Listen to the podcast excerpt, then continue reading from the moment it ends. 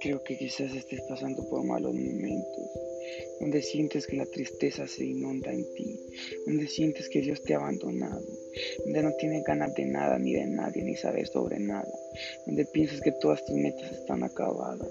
Esa depresión que sientes, déjame decirte que es normal, es normal en todo humano. Dios prometió que nos iba a bendecir, pero nunca nos dijo que no pasáramos, ni a pasar por tribulaciones.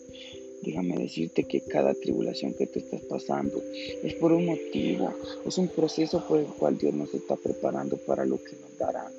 Verás como dentro de poco, después de la tormenta, vendrá la calma, donde saldrá el sol, donde todo nacerá de nuevo.